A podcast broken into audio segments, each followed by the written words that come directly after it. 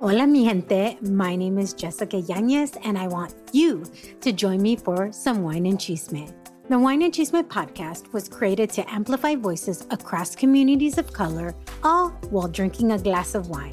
From wine talk, interviews, and recaps of all things pop culture, join me every Wednesday for the Chisme. Please make sure to check out the Wine and Chisme podcast and other amazing podcasts as part of the Latina Podcasters Network. Hola, hola, mi gente, and welcome to another episode of the Wine and Chisme podcast, a podcast created to share the stories of everyday people doing positive things in communities of color. I'm Jessica Yanez, your host. In this episode, I had the opportunity to speak to my friend Vanessa Miranda. Vanessa is an IT project manager based in San Diego. Her main focus is connecting smart, diverse programming to impactful community initiatives. Her background is in marketing, information systems, and supporting her community as a diversity and inclusion leader. She supported nationwide IT solutions and strategic cybersecurity projects for diverse clients. Her passion lies in creating opportunities for others and amplifying women, especially in communities of color. She's launched two Women in STEM nonprofit based nonprofit chapters based in San Diego Latina Geeks, and Girls in Tech San Diego. Her partners have included Microsoft, Amazon, Qualcomm, ESET, and more. So grab your glass of wine and join us for some STEM and technology chisme.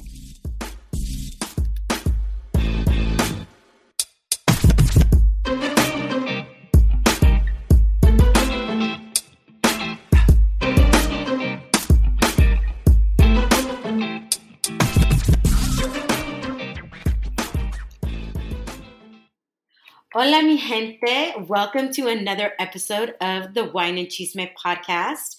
Today I have my friend Vanessa Miranda.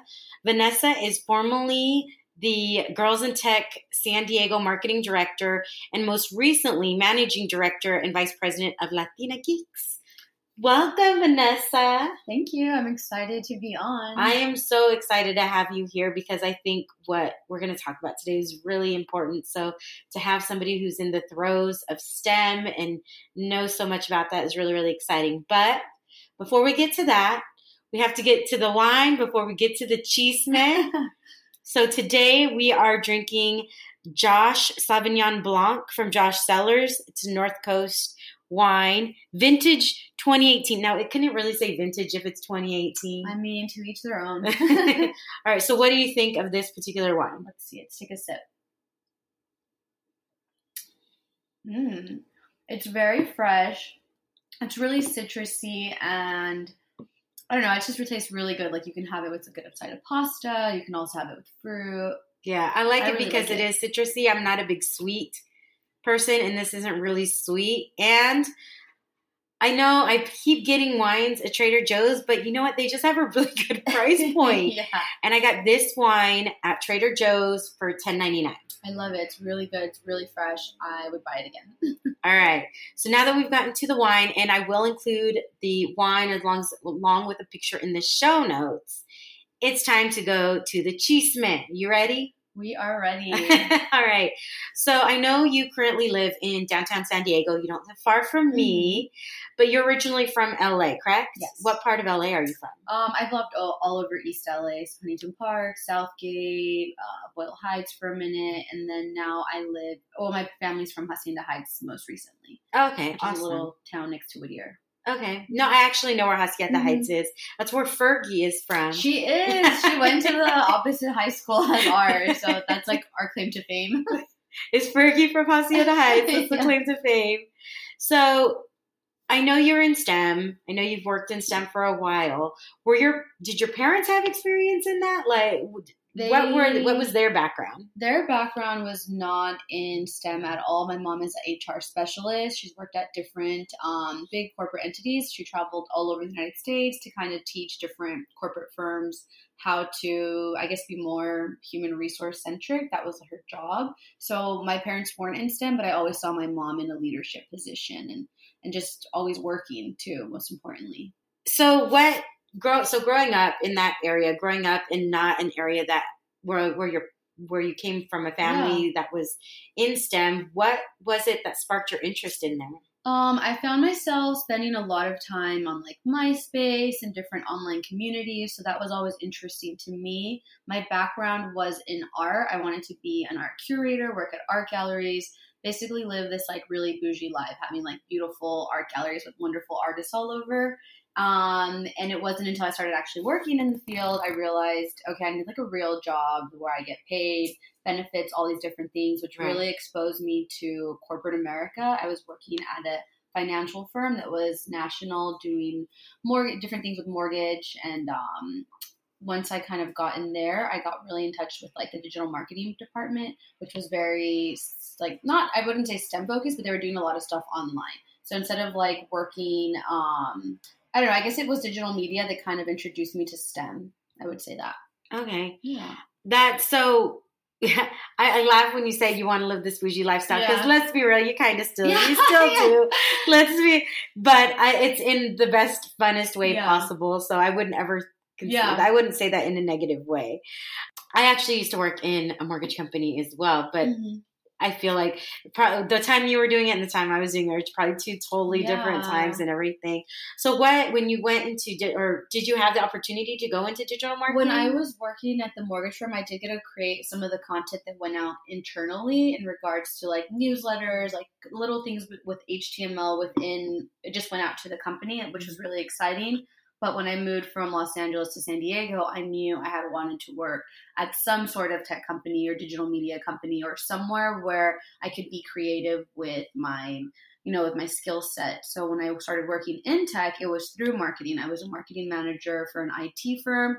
I was a pretty small IT firm, under 20 people. Mm-hmm. So there was a lot of flexibility and to dabble into like operations, logistics, um, account management. And essentially, I grew from the marketing manager to the account executive to the IT project manager within that organization just because there was a need for it. And I was very vocal about how do you do this? How do you work with that? Um, really understanding what the engineers did on site. And sometimes I would find that the engineers couldn't talk to our clients, and I was a perfect person to kind of translate the technology and translate their needs. So you were basically the bridge for that. Of course, yes. That's really cool, especially coming from an art background. You wouldn't think that's going to, yeah. how is that going to translate into a text? So that kind of goes perfectly into my next question in regards to what type of roles there are within STEM that aren't necessarily, that you don't necessarily need a math a math degree or to be an engineer or to be a scientist Absolutely. and everything. So how do people like what type of roles are there for people, but particularly where do you find that women, where do you see that women have excelled yeah. in STEM when they don't have that type of background? Definitely. I definitely see women um, excelling in like the operations, like um, accounting, all the kind of stereotypical human resources type jobs. But I tell everyone now, doesn't you don't have to focus so much on the technology. Just focus on what you love because that position will be available within a tech or a STEM company. So if you absolutely love research, you love collecting data, all these different components, you can be a data scientist, scientist at a company, which is very STEM background, but it's a little bit of a more like targeted STEM career. If you love crunchy numbers, your whole thing is accounting, you can be an accountant at a tech firm or at a life science firm or, or different things like that. So there's a lot of crossover now, and I think a lot of companies are trying to hire outside of that quote unquote computer science, you know, background or degree so that you can bring a little bit of diversity of thought to different solutions because obviously what they've been hiring for a long time hasn't been working in a sense. So now they're just trying to really open up who they're bringing into their organizations. So if you want to be like an engineer or a coder, you absolutely do need that background. But so many people have gotten backgrounds in writing and then they do a coding workshop, you know, for six months and then they transition into STEM fully so your whatever your degree is in should not hinder you from like wanting to work in STEM.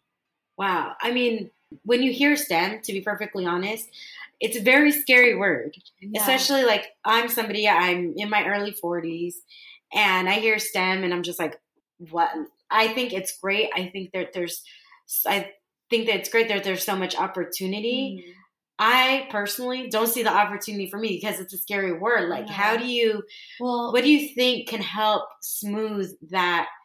That it's frightening for some people to hear that because they see where they're at and they don't know where to go, and or they don't know how to transition and they just hear that word. Absolutely. I think that if you're willing to learn and grow, as long as you have curiosity and you're coachable and you want to learn, you can absolutely thrive in any industry, not exclusive to STEM.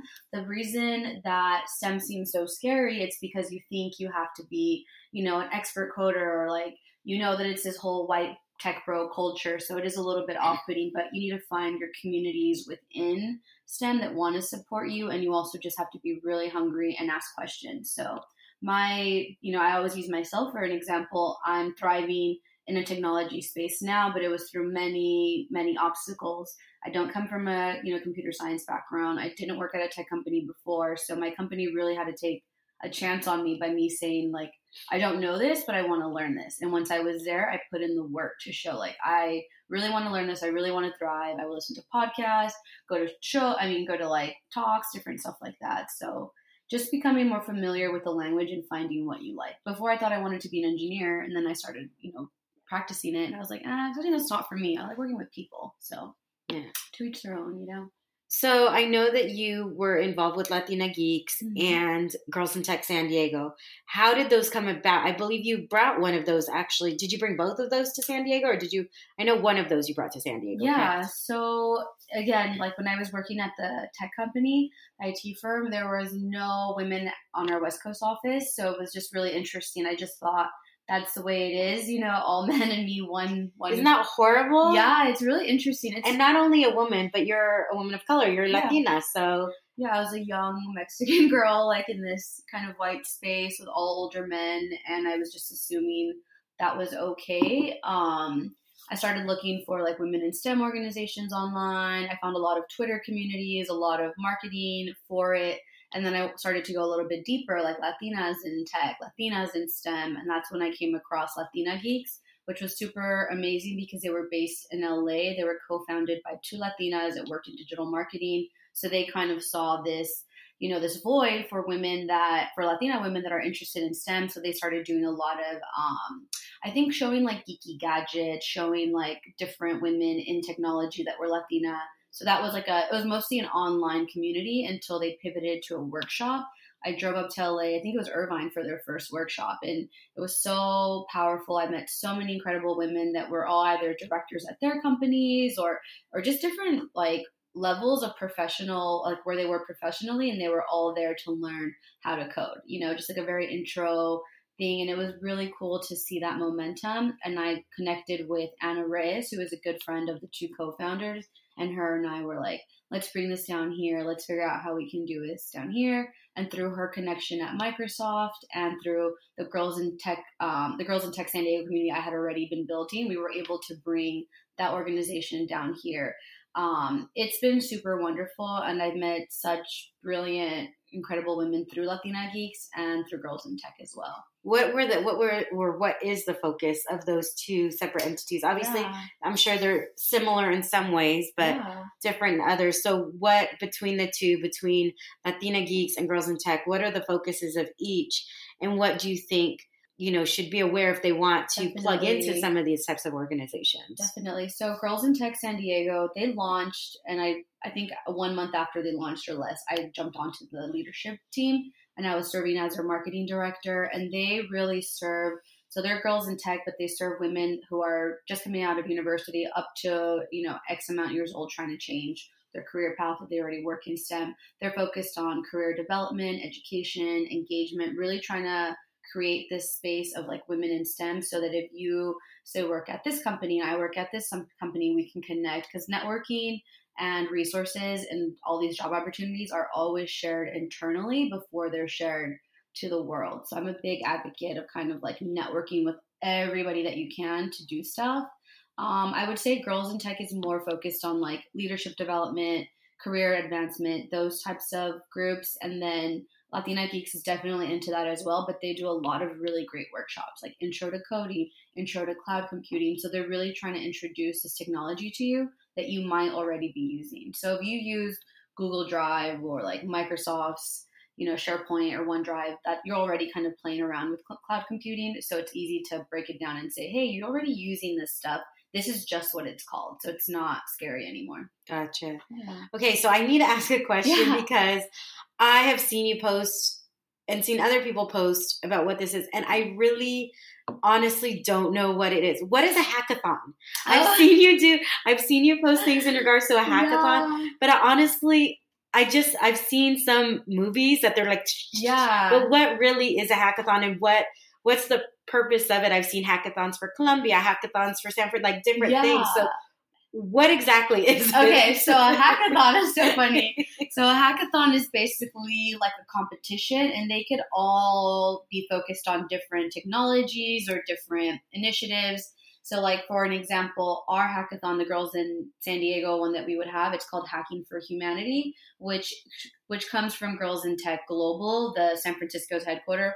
They have this program. It's called Hacking for Humanity. Your you know members or whoever spend one to two days working to solve a solution and you can use technology to solve that solution so in san diego we had battling you know sexual assault hate crimes this most recently we focused on veterans issues so we'll have teams that come and they use their product marketing project management developer software developing all every single background that they have excuse me they use it to create something so that we can judge how good that would be out in the real world. So do you work? They work in teams. They work in teams. Some are more. Ours is pretty chill because we just want to introduce like a team like mentality, and we want everyone to work together and not be scared by tech. So Mhm. ours is like intro for everyone. We have high level, low level. We have everyone come. Whereas some hackathons I know are a little bit more intense, and they'll have.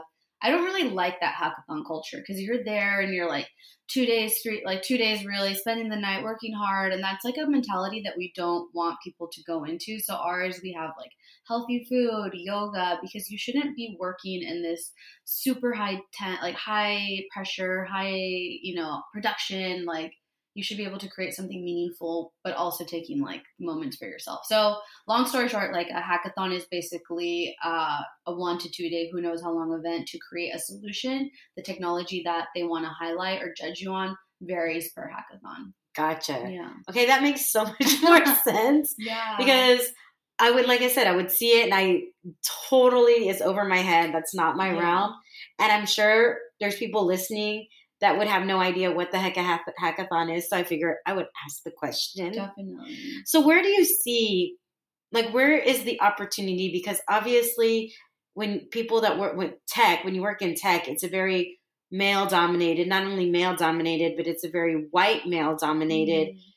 work culture where do you see the opportunities for women of color in general to be able to not only learn but to truly flourish when it comes to tech and STEM Definitely. It's pretty difficult. It's like a, a pretty hard question to answer. I'm going to try my best. But, you know, I have to, I tread very lightly on like always calling myself a woman of color because I definitely have like a lighter skin privilege. So I just mostly try to go to different um, communities like Black women in tech, as well as like different Latinos in tech, POC in tech events, and really understand what other struggles are because I feel like even though I'm Latina and I'm a minority and I'm a woman, I haven't had the same struggles as maybe Right. others. So I feel like community based events are always really important because those, like I said, those jobs, those opportunities get shared within these spaces.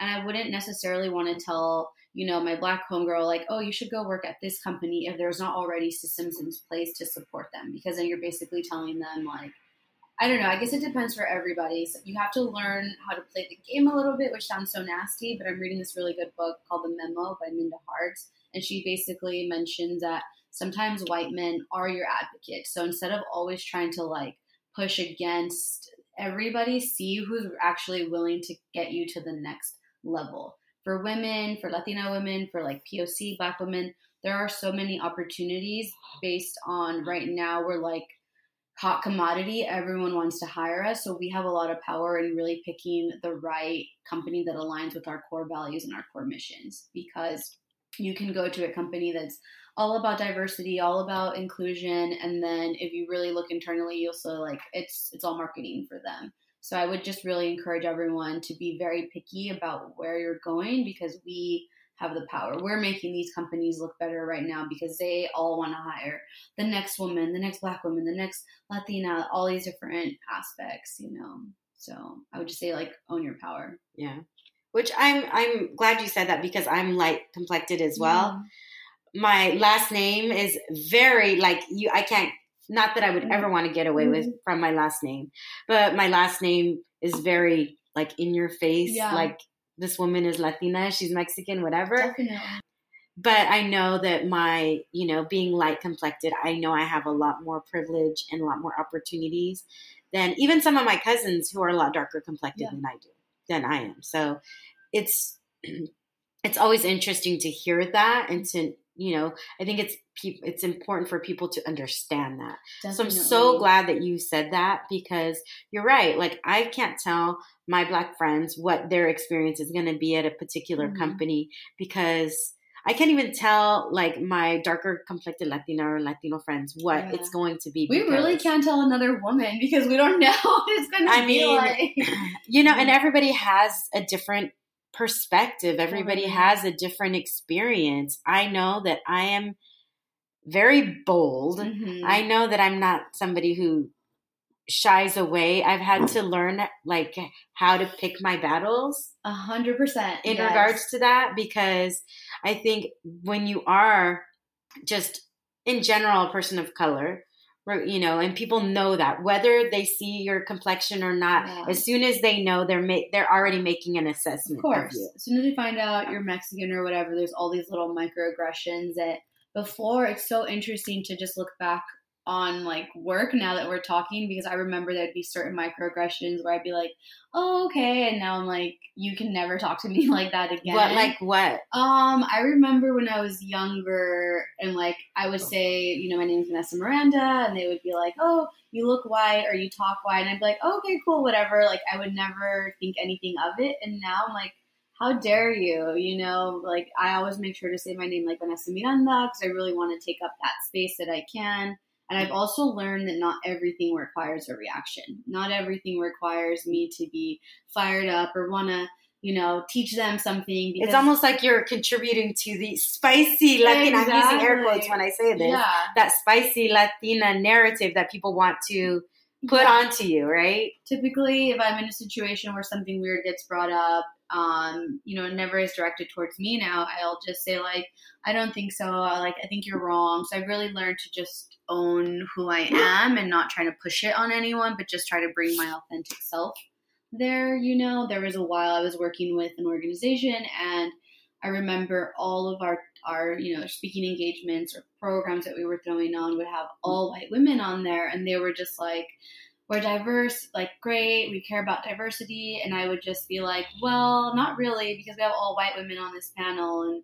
you know, there was always this weirdness of like, they, their, like their definition of diversity was men and women. To them, if they have all women, they've, they've done their work, which right. is okay for them. But I have no time to try to teach someone to unlearn all their core values and relearn how we're really trying to doing, trying to do stuff now. So, the best thing you can do as like I think a lighter person or as a person with privilege is sometimes I've been invited to places to speak and I'm like, no, this is not really like I would love to be here, but I think this person might be a better fit.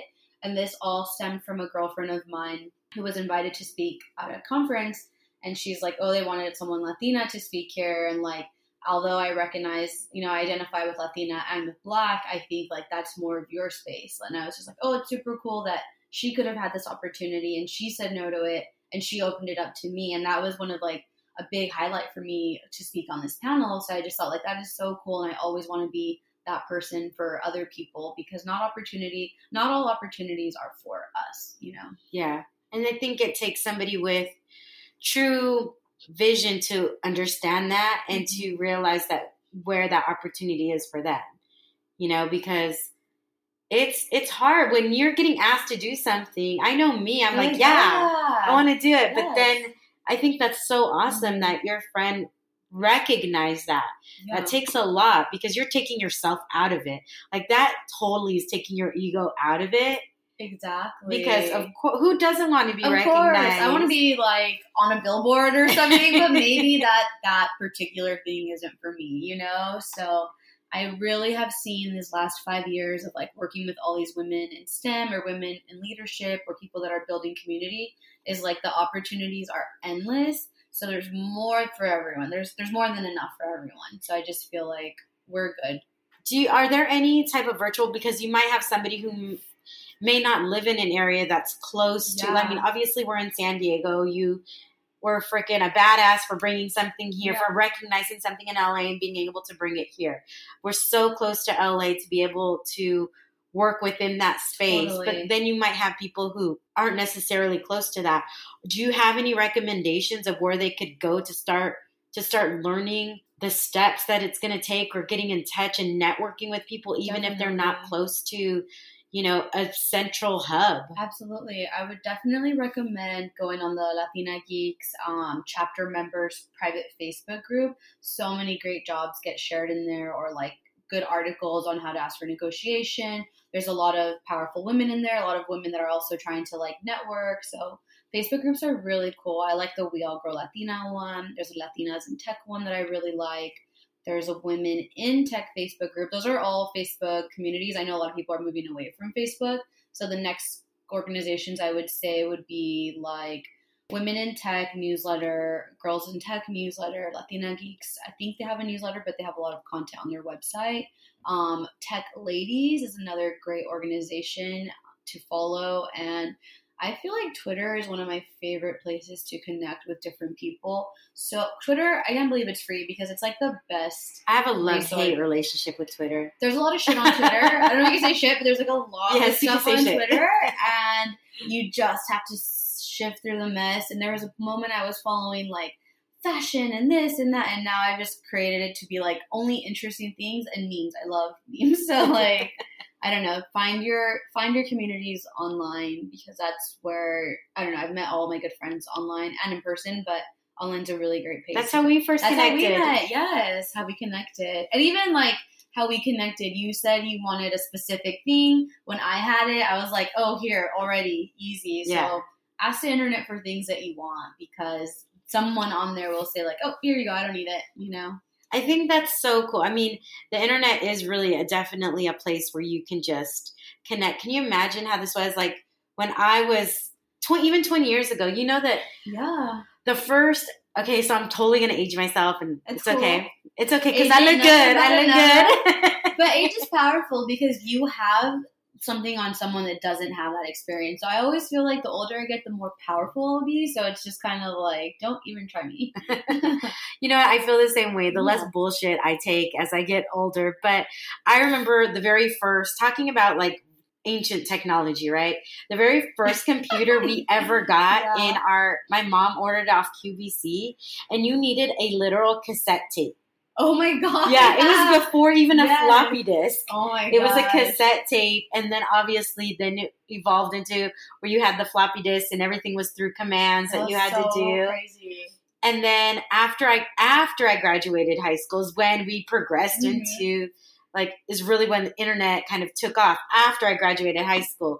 So I can't even imagine.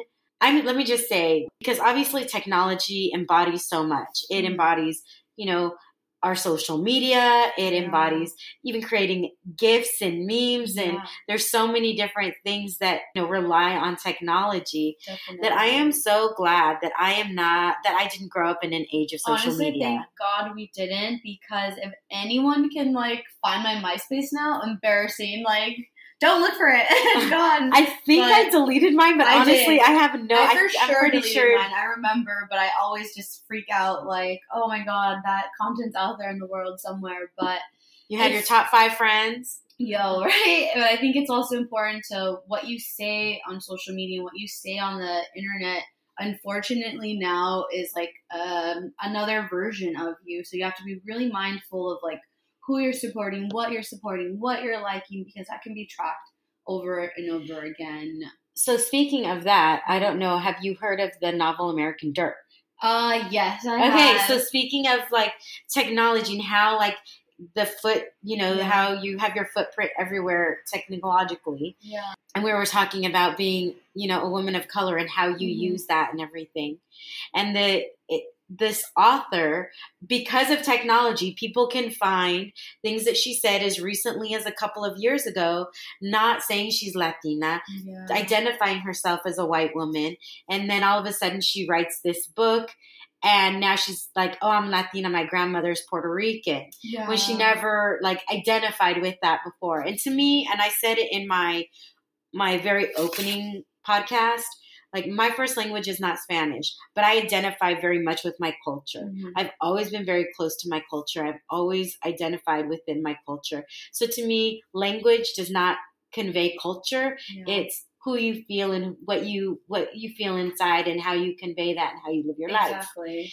And so this whole thing's talking about like what you do can come back to bite you. Yeah. There's just been like this uproar because you can see all the things that she's done. Even if she takes off, where she got a manicure. I don't know if you saw that. She I got a manicure that. of like, oh, my nail design has not looked so has never been so great. Well, it was the book design, and her book design is of barbed wire. Yeah, it, right now Latinos are like the one of the best investments anyone can make. Everyone's trying to jump on this like Latino train any way that they can, which feels a little bit like super cool to be recognized, but you also have to align yourself with the right people. Because even I see people that weren't Latina five years ago that all of a sudden are, which I think it's okay. Maybe they never had the opportunity to like be fully themselves. Again, I always like to think of people with like their actions speak louder than their words. Mhm. So I'll see people that are 100% faking the funk, but again, it's not my I like that picking the fun. it's not my thing. Yeah, exactly. It's not my thing to tell them anything. You know what I mean? Um,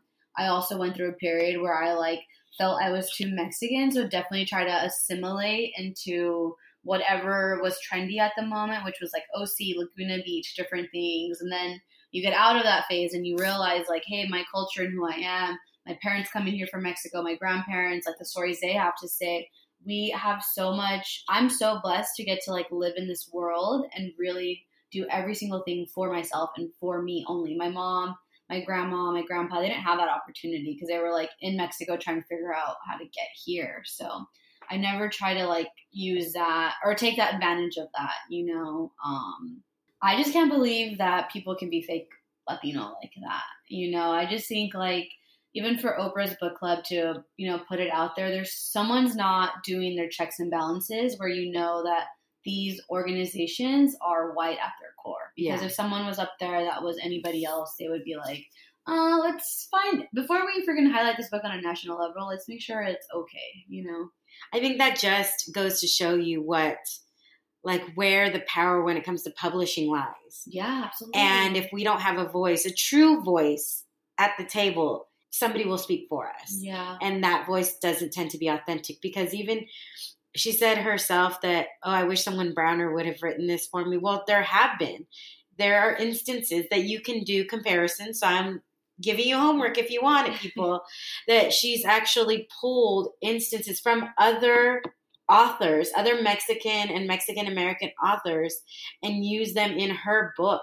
So it's a sen- I mean, it's it's really crazy, but because we have technology, you know, and you don't think of it when you think of STEM, you might not necessarily think of that, but that Yeah. all kind of Of rolls into it, right? Because it's you have a digital profile whether you like it or not. Everything you do online is like hella tracked by Facebook or whatever Venmo, whatever tool you're using. Your information is being tracked one way or another. Just it just is, and that's just the world we're living in. And that that data is also like the new currency. Like your data is being sold left and right everywhere. So Isn't that so crazy? yeah, it's really crazy because I just feel like, I mean, what happened a few years ago with the presidency, like we're going to see something really insane again, and it's it's a lot to take in. Do you are there? Oh, I'm sure there are companies trying to combat that.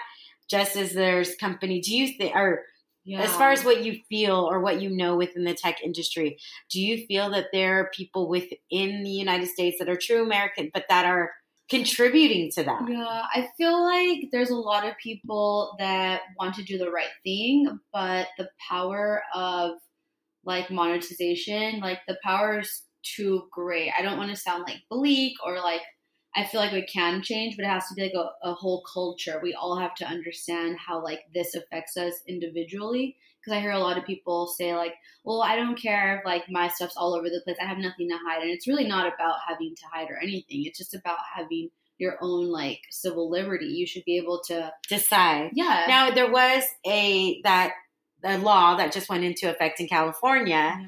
that you have that you're able to determine how your information is Yeah. used, and you can tell companies to not sell your information, to not use your information, and you can ask them But- where they're selling it to. Absolutely, but at the same time, like, do they are do, are they going to follow those rules? Like TikTok, for an example, like It's a Chinese company. yeah, right? like they are mining your data so heavily, and it's like the number one app right now. But it's so unsafe to use. But it's like the next big thing. I- it is, a thing. I have it and I don't even know how to use it. Yeah. I feel like such an old. I totally Yeah. related to your meme Yes. that you posted in regards to just having no idea. I feel, I totally feel like Golden Girls age when it comes to TikTok. I have no idea. Yeah. I got it because you know working you have Yeah. to know. The Yeah. is, you work in digital media. You have to know. and I am. I'm totally Sophia Sophia Petrillo when it comes to like TikTok. I have no idea how to use it. I think I've posted two things just to try and play around Yeah. with it. Because, but yeah, it's also like you know your stuff's being mined, and there was, I believe, there was a huge article on that in regards to Mhm. how much information that they're mining, and yeah. you know, people are, I think, more concerned about the entertainment factor than anything else. Absolutely. I feel like the next revolution that comes is definitely gonna be like a tech revolution. I don't know. It's I'm always like reading all these different things and I just feel like I don't know what's gonna happen next. What I am excited about is that I'm refilling your Oh, glass, by thank the way. yes, I drank a whole glass. but I am really excited about this next generation of young adults that are coming into the workforce and kind of seeing everything going on. I was just at a conference this weekend called Generation She Makeathon that like shameless plug, my best friend created this nonprofit that's to support high school girls to become entrepreneurs and founders and leaders in their world. And these girls are so smart. They're in middle school, like 14, 15, 16, 17, and they're creating um, products for sustainability. oh my gosh, I saw your Instagram I- post. I just feel like coming to that conference, coming off of like all this Kobe stuff and like trying to be the best person ever, I just feel like I'm so inspired by them. They want to change the world. And also, how do I change the world or the space in a more meaningful way, too? So speaking of, we're actually recording this two days after uh, the news of Kobe Bryant came out, and it is that's one in one instance that not only media but technology is just really cool because you see people sharing these things from Mhm. across the world and tributes and and everything that's happening and things that he said in the past in regards to where he believes people should go. He was a big proponent of girls, Yeah. uh, girls in sports and all sports, and you know his daughter. You know, God rest their soul, and everybody else who was on that on that helicopter. But that's kind of an instance of um, a digital footprint that you're so glad is there. Yeah, absolutely. That you're just like, oh my gosh, I didn't really realize he said this. I'm actually going back and looking on YouTube. I've been looking for old interviews that he Mhm. did, things that I had already kind of saved, but I never went back and actually looked at or, or watched or listened to. And he was very succinct about his message. He was like, I'm a storyteller. I want to create opportunity. I want to promote girls. Like, I want to show Absolutely. girls that there's opportunity. I want to show kids, you know, that don't necessarily come from the most favorable circumstances that they can do it too. There's a space for them too. Like Mhm. he had a very distinct message that he wanted to get out.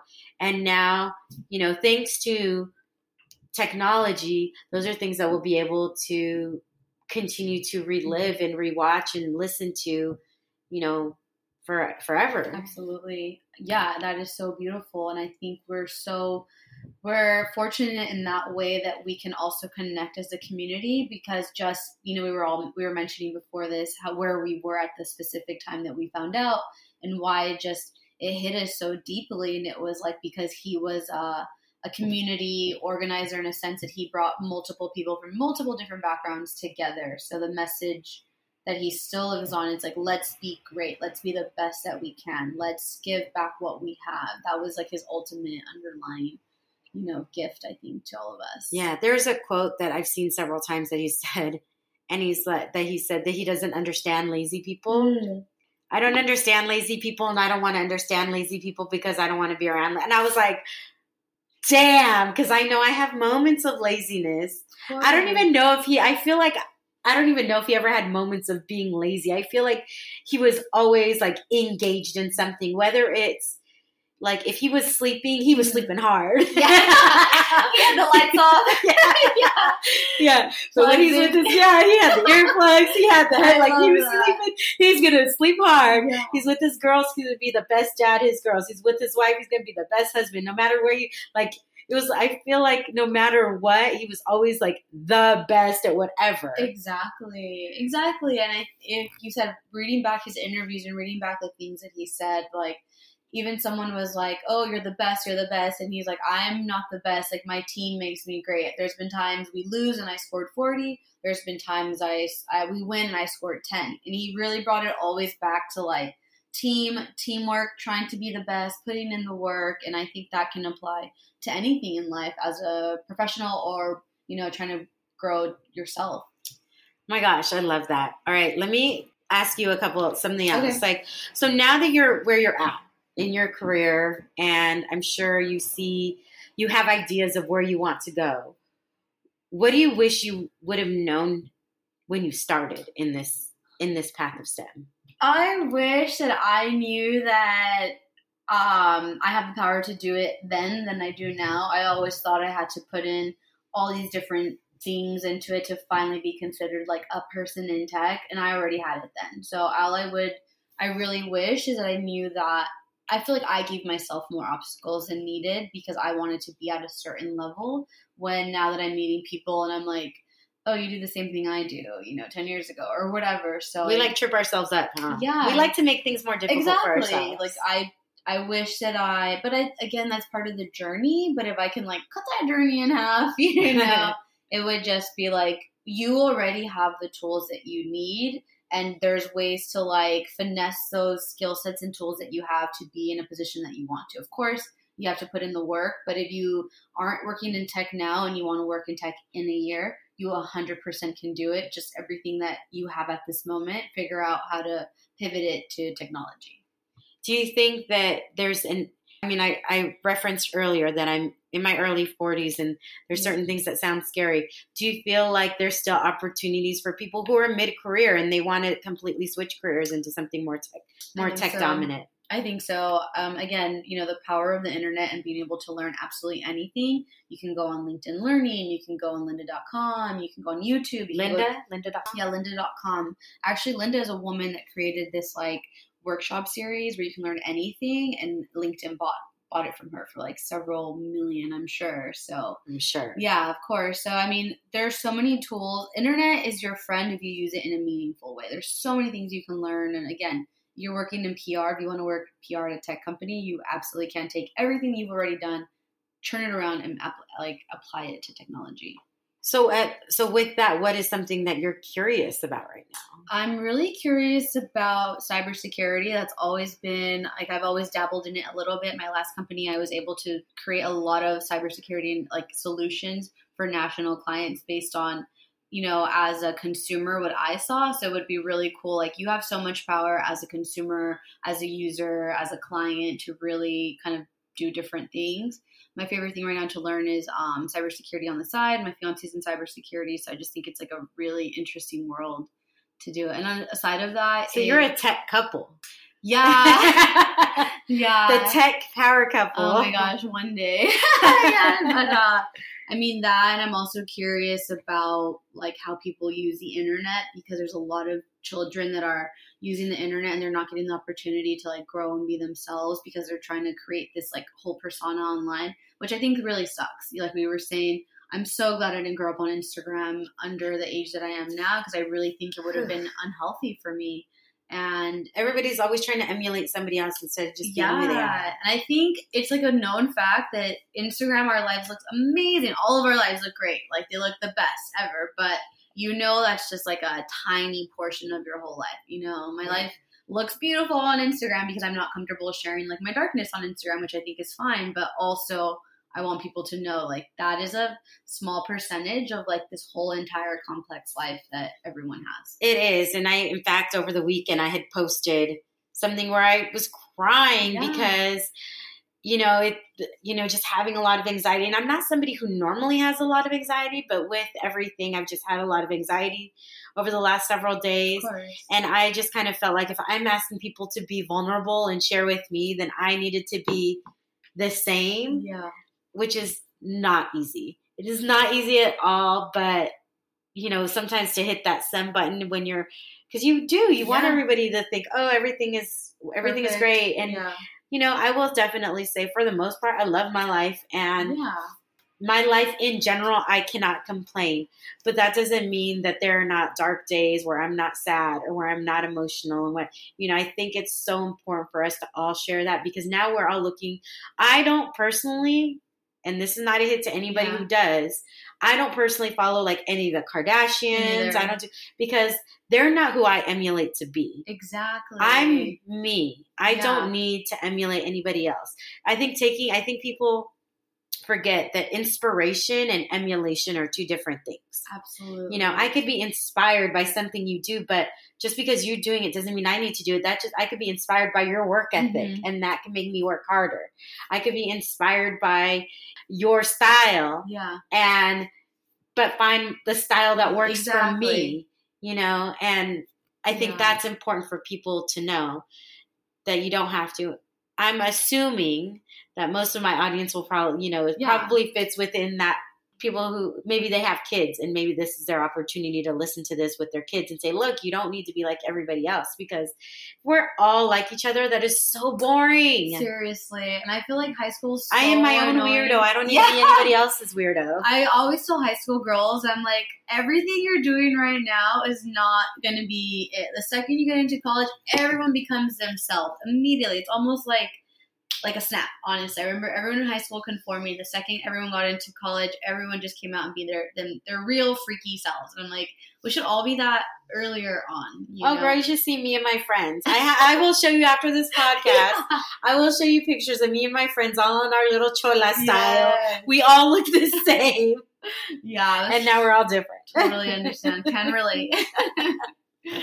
So, what is something, and it doesn't need to be job related, or it can be, it can be whatever, but what is something that you failed at, that you feel like you failed at, and how has that, what did that teach you, and how's that affected you? Definitely. I think most recently I didn't put something of value as important as a person that was telling me. It was a, a work, uh, my boss actually, she had something that was really important to her, and I just did not, could not understand why it was because I had my own, you know, perception of it, whatever, maybe ego, maybe pride, all these different things, and it really burned me. And I really want to stress that sometimes we may not agree with something, but someone in a position of power really values us. So we need to remember that, like, hey, they're still in charge, you know, and that's You have to agree with it, but you can support it. Exactly, exactly. You don't have to agree with it, but if it's your job and it's your livelihood and all these different things, think about like, does this really align with who I am? Do I take a step away? All these different elements. But I think that a lot of issues could have been not like it could have been non-issue if I just would have paid a little bit more attention to someone else's feelings other than my own. Gotcha. How do you feel? Good. a little It's tipsy. good, good. That's good. Yeah. That's good. Okay, so I close every podcast, and I appreciate you like sitting down and, and talking about STEM because I think it is so important, especially within communities of color. I think it's so important, and in particular women, because it's such a male dominated industry, to know that there are opportunities for us. So thank you so much for sharing like different things. All of those different resources that Vanessa has talked about will be in the show notes. So we'll make sure to get all of those things because we want to make sure that we highlight that so we have a resource for people to go to if they're interested. So I like to end Yeah. the thing, and I think I sent you these questions, so these ones shouldn't be too too hard. What is your favorite word?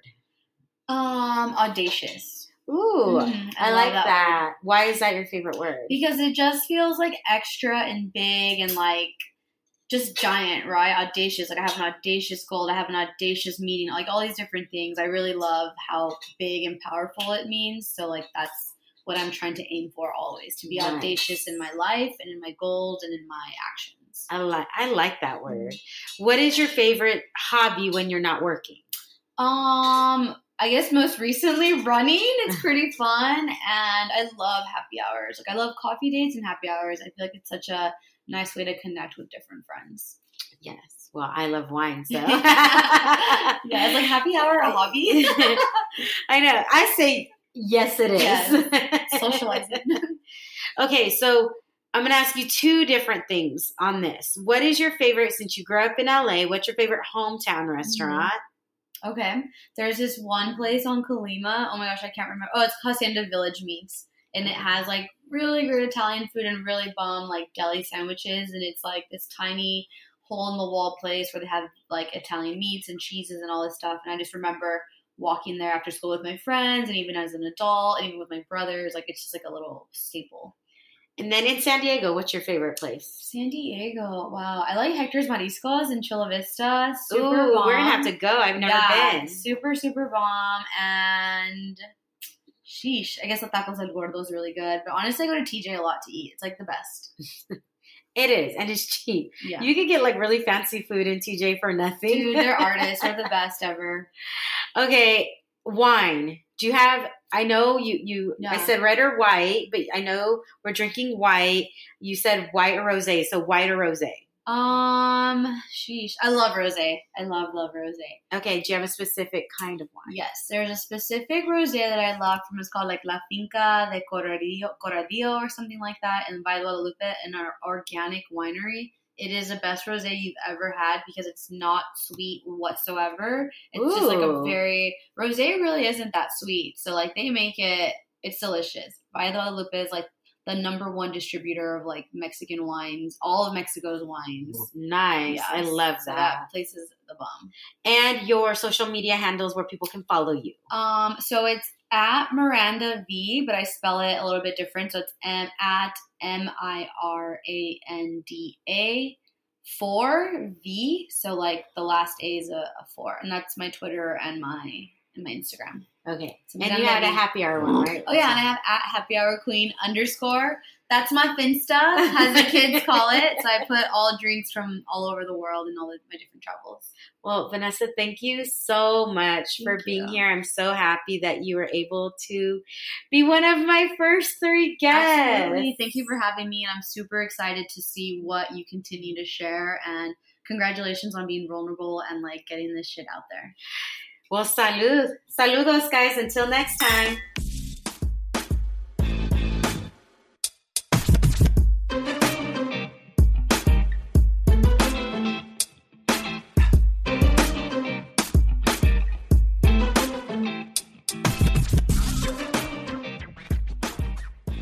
Thank you so much, Vanessa, for coming on the podcast. You provided so much valuable information in regards to careers in STEM and technology. I know that a lot of people will get a lot of value from that, so I want to make sure that I thank you. I do know that we touched on the novel American Dirt. So, gente, I want to make sure that I let you know that after Vanessa and I completed this interview, the author of American Dirt, Jeanine Cummins, was on the NPR Latino USA podcast interviewed by Maria Hinojosa.